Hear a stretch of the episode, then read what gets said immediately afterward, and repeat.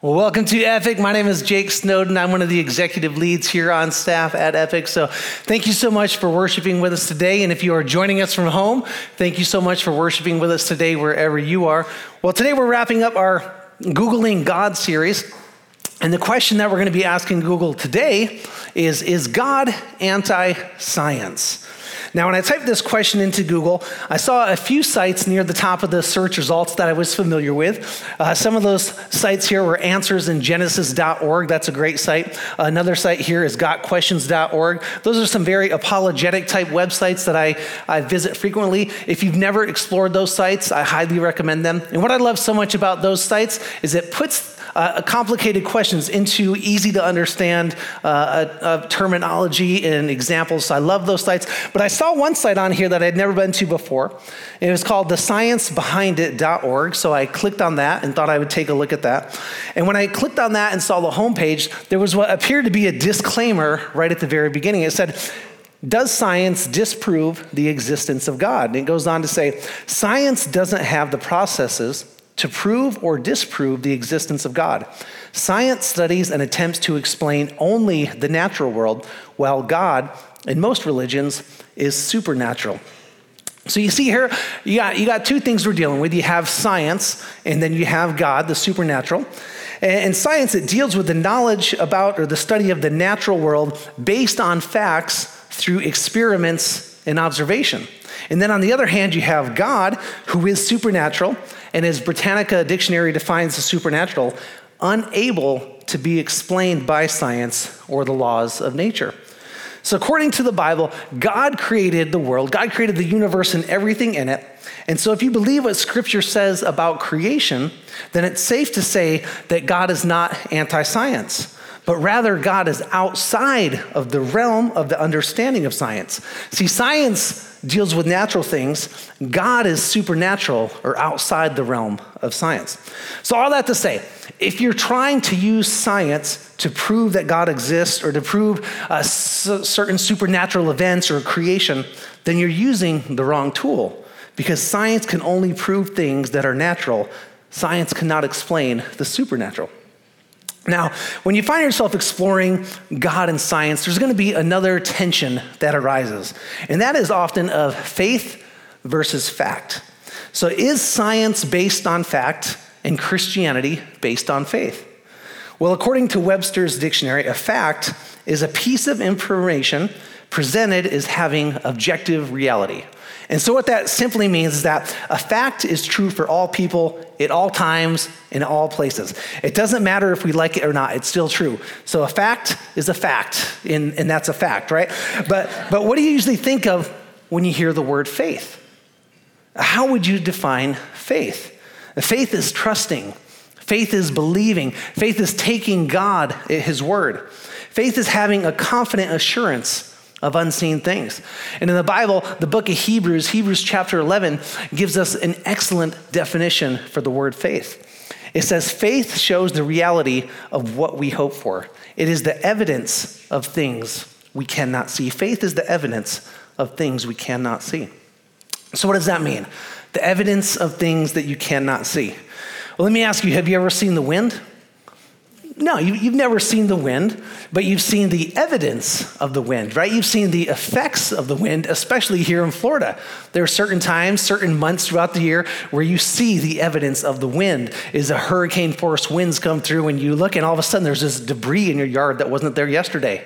And even without seeing the wind, you know that something happened, right? When you see the palm trees swaying, you're like, okay, something's going on, right? When you're outside and it's a cold wind, don't you feel that chill go up your back so you can feel the evidence of the wind, even though it's something that you cannot see? Now, contrary to what many people believe or think, biblical faith is actually grounded in evidence.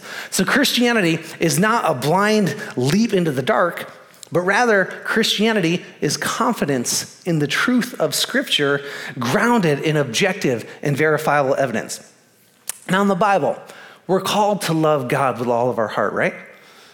But it also says we're called to love Him with all of our mind.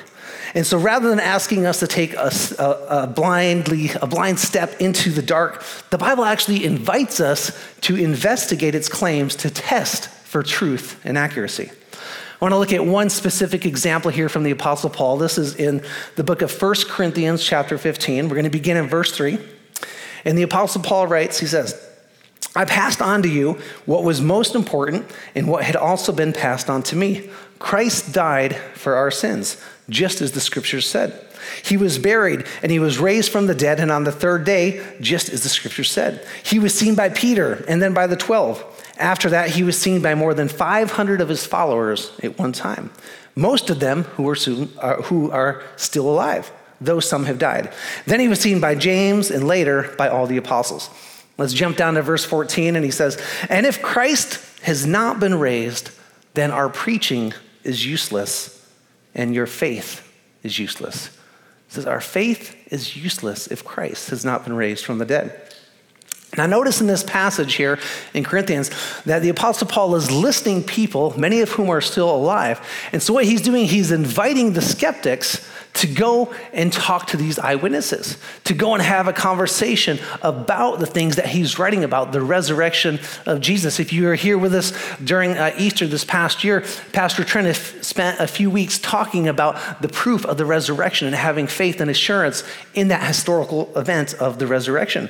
Now, notice Paul, when he's writing here, he doesn't just simply write and say, you know, God told me to write this, so I'm going to write it down. Nobody else was there, nobody else can prove it, and here's the gospel here's my letters, go ahead and just trust it. That's not what he's doing. He's saying, go and talk to these people, investigate on your own to determine the evidence. So, how does science investigate evidence? Well, let's go back to uh, middle school for a moment. Who remembers the scientific method?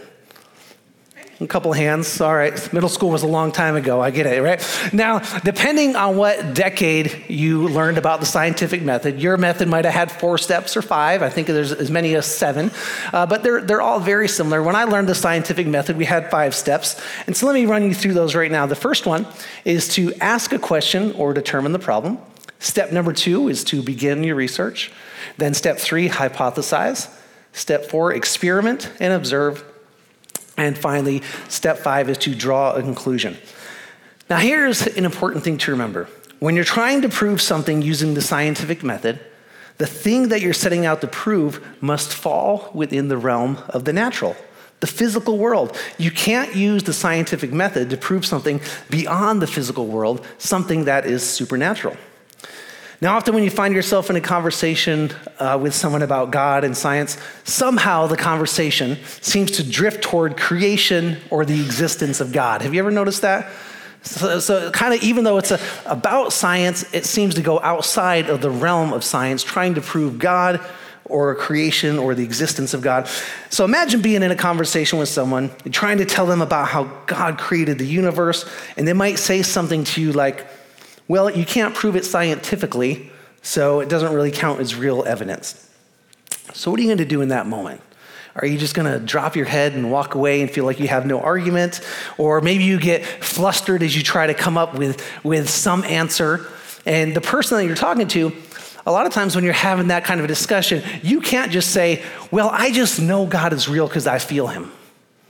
Like how, how well is that going to? You might know that you know that you know that God is real because you've seen him work in his life. You talk to him, you feel him talking back to you, and you know that God is real. But how can you explain that to someone? And, and there's probably not a good chance that the person you're talking with, you're debating with, is going to want you to use scripture. Because if they're not believing in a God, are they going to believe in something that we call the Word of God, right? And so you kind of feel like, I don't really know what to say. I don't have an argument in this case. But let me ask you in those moments, that conversation where they're wanting you to, to use a scientific argument to explain the existence of God or to explain creation, just remember is science really the best tool to use when you're dealing with the supernatural or with a past event? Remember, science, science deals with the natural world, not the supernatural world, especially a supernatural event in the past. So, science, although it can tell us some of the story, it's never going to be able to explain everything, especially something that happened so far back in the past, like creation, an event like creation where it had no eyewitnesses, you know, except for maybe Adam and Eve. So let me give you an example. Let's forget about thousands or even billions of years ago. Let's just try to prove something from the past that happened as early as this morning. So yell it out. Tell me what you had for breakfast. Cereal, bagel. Okay, uh, prove it. How, would you go about proving something that you ate even just a couple hours ago without getting too gross. In the first service, we had somebody somebody mimicking that he was going to throw up what he ate, you know, but we're not gonna we're not gonna go that route, right? But where would you begin? Is there a scientific answer to that? Now we can say, okay, let's investigate. We could go to your house and we could look for crumbs around the table. We don't find any crumbs. Hey, let's look in the dishwasher. Maybe there's a utensil or a plate that has some artifacts or some evidence that we can use to determine. And then we say, well, actually, you know what? My, my family was there. We could ask my spouse, we could ask my kids. And so we start investigating the kids. One of the kids say that you had waffles. The other says you had pancakes. And we have, we have two conflicting stories. So what do we do? And this is an event that happened just a few hours ago. It can be difficult to observe that and to prove that using even science. So what are, what do you do in those moments?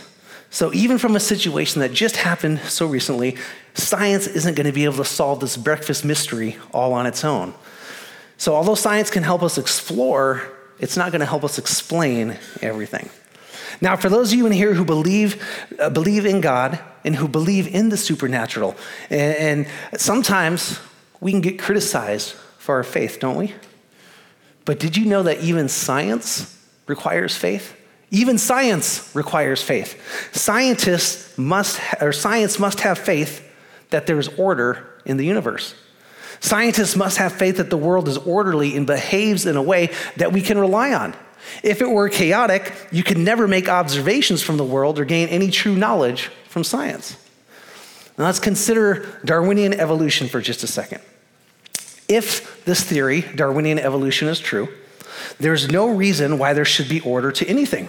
Because according to the theory, the world came into existence by accident and we evolved by blind chance. So, why should every day be 24 hours? Why should the earth rotate around the sun? Why should apple trees produce apples every time? How come sometimes you don't walk out to your apple tree and you just pick a pear or some grapes? It's always apples every time. How come when the apples fall from a tree, they always fall down? They never just accidentally fall up. Why is that the case? So, the reason that these things happen is because there's order in the universe. It's not random. See, God established the world we live in with order. God created science, God created the laws of nature. In fact, science would be impossible without order. So, while science must have faith that there's order in the universe, the Bible provides the framework for an orderly universe. Let's look at uh, Genesis 1 1 to 5. It says, In the beginning, God created the heavens and the earth. The earth was formless and empty, and darkness covered the deep waters, and the Spirit of God was hovering over the surface of the waters. Let's go to the next verse here, verse 3. Then God said, Let there be light. And there was light. And God saw that the light was good. Then he separated the light from the darkness. God called the light day and the darkness night. And evening passed and morning came, marking the first day. So, the foundational premise of the Bible is that God is the creator and the sustainer of the universe. It's not like God just took a bunch of random elements, threw them into a pot, mixed them together, and said, boom, let's see if this makes a universe. That, that's not how it happened. God didn't just, he, what God did is He created things in a logical and orderly fashion. But having faith in an orderly universe, that's not the only assumption that science must make. Science must have faith that our minds are trustworthy. Science must have faith that our minds are trustworthy. In other words, we must believe that when we look at the world through the right lens, we can actually see what is true. But if Darwinian evolution is true, our minds could just as easily be lying to us. So while science must have faith that our minds are trustworthy, the Bible provides an answer for our intellect being trustworthy. Genesis 1 26 to 27 tells us that God said, Let us make human beings in our image to be like us. They will reign over the fish in the sea, the birds in the sky, the livestock, all the wild animals on the earth, and the small animals that scurry along the ground. So God created human beings in his own image. In the image of God, he created them. Male and female, he created them. So if the Genesis account of creation is true, And if we're made in the image of God, then our minds are designed by God and are therefore trustworthy. You see, God made us to be creative. God made us to be intelligent, thinking beings who can bring life into this world. God gave humans an intellect that is unmatched by anything else in all of creation. Now, you might be thinking, Pastor Jake, just because science must have faith that there's order in the universe, just because science must have faith that our minds are trustworthy, believing in God takes a lot of faith too. Believing that the Bible is reliable, that takes faith. Believing that God created the world with order, that takes just as much faith. And if you're thinking that, I'm going to agree with you and say you are absolutely right. My belief in God and in the reliability of His Word is based on faith. But what I don't want you to miss here is that whether you're on the side of God or whether you're on the side of science, they both require a great amount of faith. They're, fo- they're both faith based positions. Now, I want to introduce you here to an argument that hopefully is going to help strengthen your faith in God. And just for fun, in a few moments, we're even going to do a little experiment. But this argument that I'm going to introduce you to, it's called the creation argument, and it states this The creation argument states that everything has to come from something. That, that may sound pretty simple and straightforward, right? Everything has to come from something. Everything we see, everything we touch, everything we smell, everything we hear, it all has to come from something.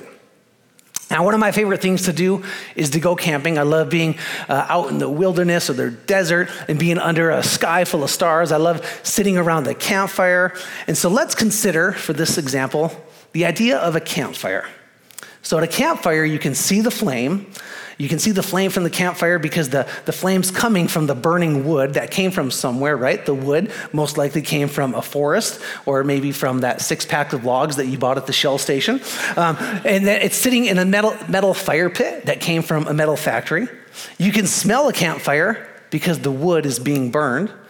You can touch the campfire if you're dared to or if you're dumb enough to, um, and you can feel the heat that's being generated from the burning wood. You can even hear the campfire as it's popping and crackling as the wood is deconstructing. So you can see, touch, smell, hear the campfire, but only because all those elements came together, but they all came from something else. Does it make sense? Now let's take it to our faith. As we already read earlier in Genesis 1 1, the first verse in the Bible, in the beginning, God created the heavens and the earth. But that's not the consensus belief in our world today, is it? You know, in fact, in the schools, they're even they're, they're still teaching the theory, the theory of evolution. They're teaching the Big Bang theory, and so we have a choice. What do we do? What are we going to put our faith in? Are we going to put in our, our faith in a theory that has no eyewitnesses? And also, I don't know many people who are willing to die for the theory of evolution. But I know many, many heroes of our faith who were willing to die because of Christ, who were willing to die because they put their faith in God. And so you have this theory from uh, this account that no eyewitnesses, from whether you say it's thousands or billions of years ago, or you can choose to put your faith in God. But whatever you do, they both require faith. So which one is right?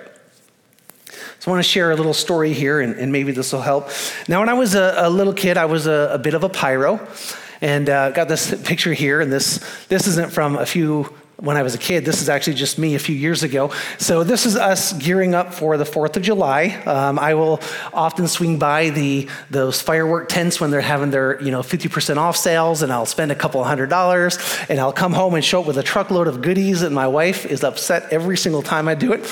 And now I love I love lighting off fireworks, and I love letting my boys light off fireworks. They'll be out there with the Roman candles, with the mortars, and they'll light it and they'll run away. And my wife and I are in agreement on most things in life. The 4th of July is not one of them. So she's up here nodding her head saying nope. Uh, she will often be like, I can't do it. I can't take it. She will leave the lawn chair, go inside, sit with the dogs, and comfort them while we're outside burning our eyebrows off. Anyway, so we're out there lighting stuff off, having a blast, literally, no pun intended.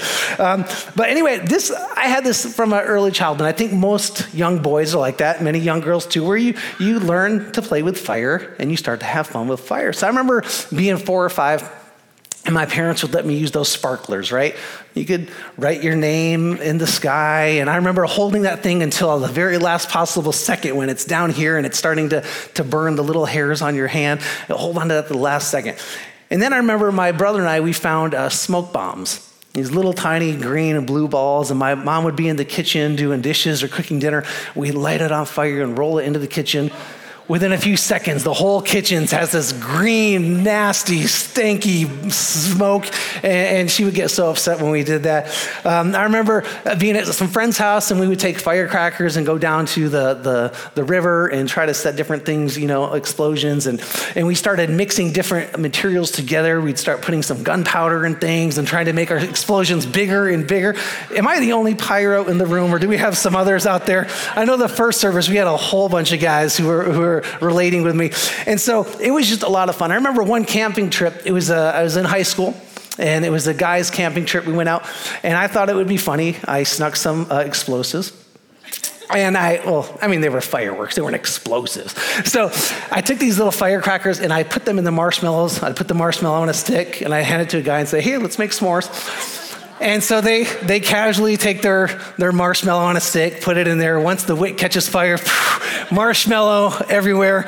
And let me tell you, hot marshmallow on your skin does not feel good. Uh, but there was just something in me. I like to play with matches, like to play with fire, like to try to make explosions. Now, that was all fun and games. Um, but like I said, once I started to figure out that you could use different materials and make bigger explosions, um, it just got fun. And so the larger the ex- explosion, the more the more fun we had. Now, it's not very practical to do a, a firework demonstration in here today as much as I would love to. But I do kind of want to show you a little bit of how the Big Bang works. And so I've got a much safer demonstration uh, to, to show you today. And so I've got a candle. And candles are not like the most manly thing right now. I know there was uh, one of those candle stores had a huge sale yesterday. How many ladies were, were there just the other day? I know my wife spent like over $100 there. That's a, a conversation for later. Uh, but anyway, so, but I, I found this candle and I really liked it because it's kind of shaped like a football and it's even the, the color of a football. So I thought, there, there, that's a manly candle right there. All right, so in just a moment, we're going to do a, a, little experiment with the candle and see. We're not going to make a bang, so nobody has to back up any rows. You're, you're going to be safe here today. So, but I asked Ricky to help me out here. He's going to come up and volunteer. And I was talking this uh, message through with Ricky earlier this week, and he got really excited. He's like, "Man, I wish I was teaching on this because it's part of Ricky's testimony." Um, before he was a Christ follower, he was really into science. And so he was really excited about this talk. So I thought he'd be the, the perfect volunteer uh, today. So we're going to see if we can, like I said, we're not trying to create a universe here.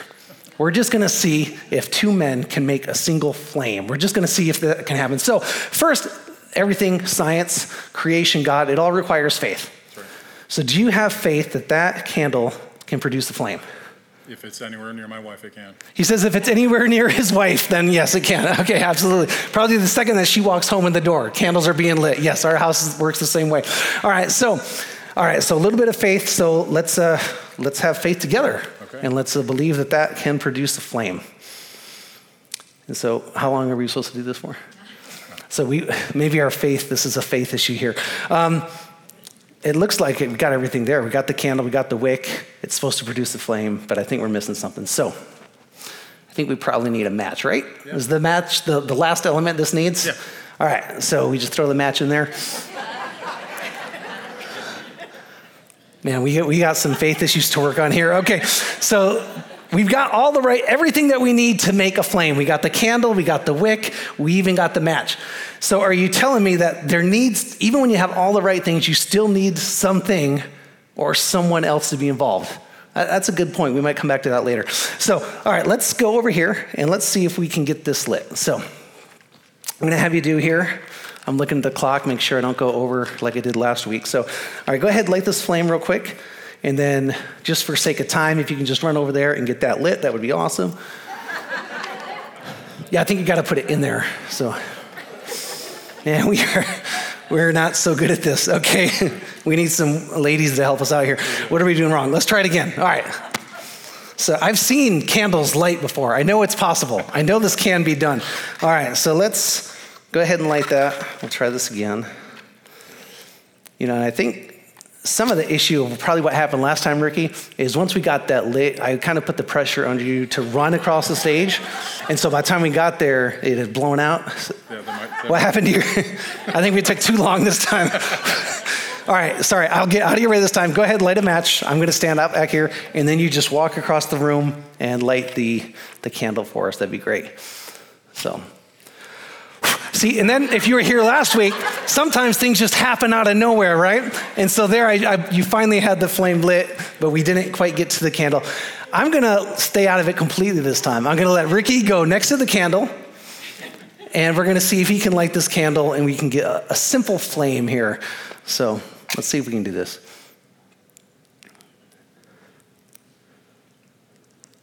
It really wants to do it. Okay, I think I think we have we have fire.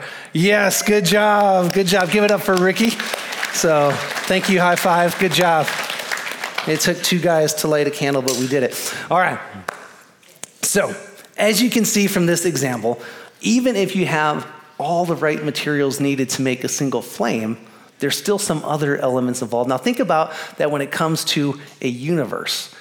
And not just a universe full of just random stuff, but a universe that makes sense, that has things like, like day and evening and seasons. We have such an intelligently designed universe that we live in, and just the four components that we need to hear, um, it's just amazing to think about. Now, let's look at all the things that we needed here. So, first, we had to have the right materials. We had to have the candle, we had to have the wick, we had to have the match, um, but then we also needed precision. We needed coordination. We needed timing, uh, timing. And so, at minimum, we needed four parameters to make a single flame. How many parameters are necessary for a planet to support life? Well, astronomer Carl Sagan once announced that there were only two necessary parameters needed for a planet to support life. One was the right kind of star, and two was the planet the right distance from the star.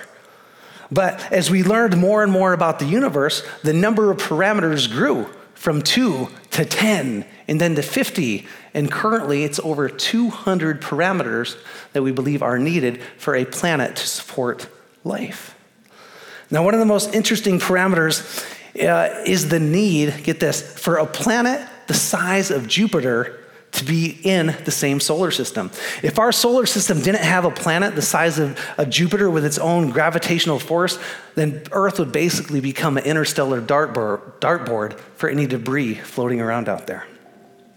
Now, forget about the 200 uh, plus parameters that are needed to sustain life, a life supporting planet. Let's just focus for a second on just this single flame and the few parameters that were needed to create just a single flame. Think about this. In all my years of playing around with fire and matches and fireworks and explosives, one thing I noticed it always ended in destruction. There was never a time where I lit something on fire and boom, something intelligent was created. It was always a pile of ashes, sometimes some burn marks on my fingers or a few missing eyebrows. But nothing ever, when I just put a bunch of materials together and watched it explode, created something that gave life. It was always destruction. Now, I show you all this so you can see that we had to put together specific materials matched with precision, coordination, and timing just to get a single flame. Now, experts have also said that the way that the, the universe expanded, that it had to expand at just the right speed. If it was fa- any faster or any slower, it would have imploded upon itself.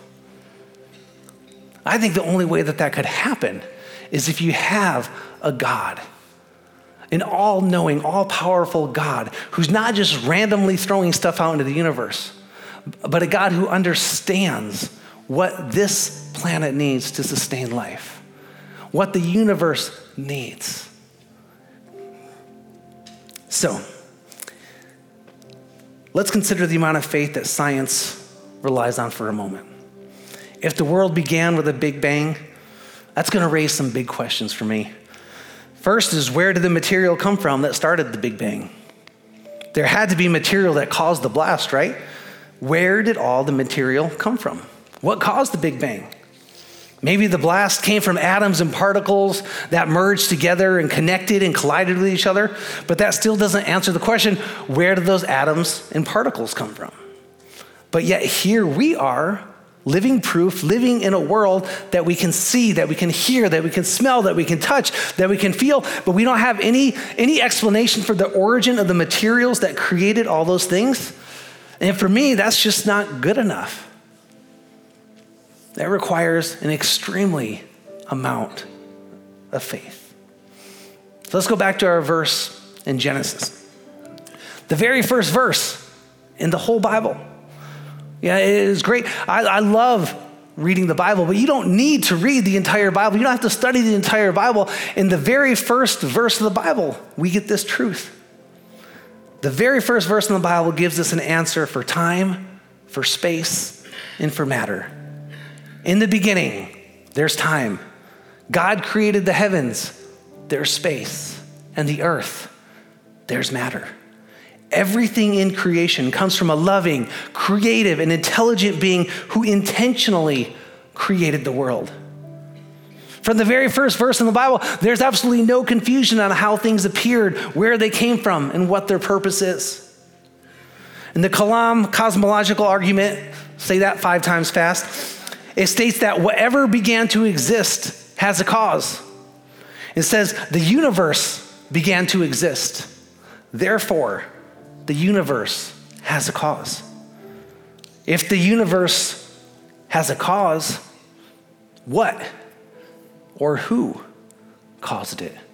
Who created it to exist? So clearly, the universe has a clause. So now you got to make the you got to put your faith in something. Was it created by chance or was it created on purpose by a designer? Whichever one you pick, they both require faith. Do you want to put your faith in chance or do you want to put your faith in God? And the only way our universe exists, or even just our own planet exists, is if the right materials, exact precision, coordination, and timing are all in sync during the phenomena of creation. And for me, the best answer for that is God. And so naturally, you might be thinking, well, Pastor Jake, then who created God? If everything has to be created, then who created God? And that's a really good question, and here's an answer for that. God can't be created. If he was, he'd no longer be God because then something or someone would be greater than him. That goes against the very definition of God, which says he's infinite, eternal. He has no beginning, he has no end. And because of that, he is the only thing that can create something out of nothing. God is infinite, eternal, has no beginning, has no end. Everything has to come from something. Materials don't just randomly collide and create an intelligent universe.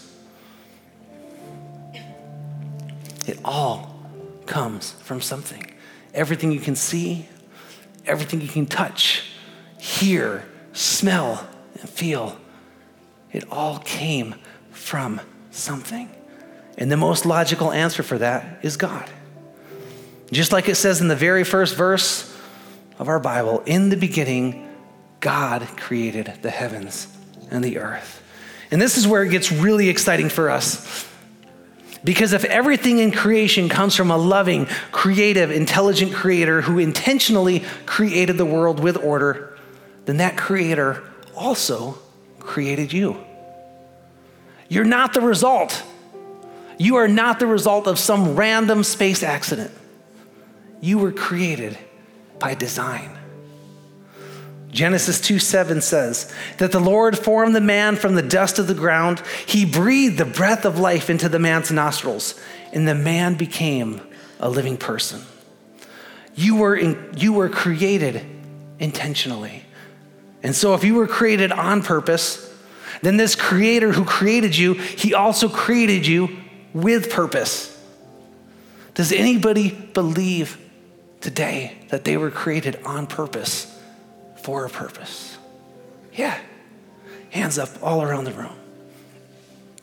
You were created on purpose for a purpose. If you want to study this further, there is a phenomenal book out there by, by pastor and author Rick Warren called A Purpose Driven Life. You can find that on Amazon. You can find it anywhere. It's the, the number one selling book outside of the Bible. Purpose Driven Life talks about the purpose that we have. I highly recommend it. If you, if you can't get your hands on a copy, come by the church office. We have a few copies there. We'd love to get one to you. So continue to explore your purpose. You can also uh, continue to read the Bible, and you will find so many verses that talk about your purpose. Psalm 139 13 says, You made all the delicate inner parts of my body and knit me together in my mother's womb. Jeremiah 1 5 says, I knew you before I formed you in your mother's womb. Before you were born, I set you apart and appointed you as my prophet to the nations. This verse might be familiar to some of you. Jeremiah 29 11 says, For I know the plans I have for you, says the Lord. They are plans for good, not for disaster, plans to give you a future and a hope. So as we close today, remember, God is not anti science. God is a supernatural being who is not constrained by the laws of science. God supernaturally created the heavens and the earth. God created science. God created intelligence. God created order. God created life. God created love. God created light from darkness. And God created you. God breathed into Adam the breath of life. Every breath in your lungs that you have already taken, every breath that you will already breathe, is a gift created by God. You were created by God on purpose and for a purpose. Let's pray. Father, we come before you humbly God, there's so many things about the universe that we will never fully know, that, that we could never fully understand or explain. And so, God, it is a choice that we, we choose. We choose to put our faith in you. We choose to put our faith in a God who created us on purpose for a purpose. God, we believe that you have a plan for each and every one of us today. And God, as we continue to explore what that plan and what that purpose is, God, we pray that you will reveal that to us. God, we were created in your image. We were created to be creators. And so, God, show us where we can create life. Show us where we can create hope, where we can create love in the world that you have put us in, in our city, in our county, in our state, and in our nation, and in our world. We choose to put our faith in you. And thank you, Father, for the gift, for the gift of life. In your name we pray. Amen.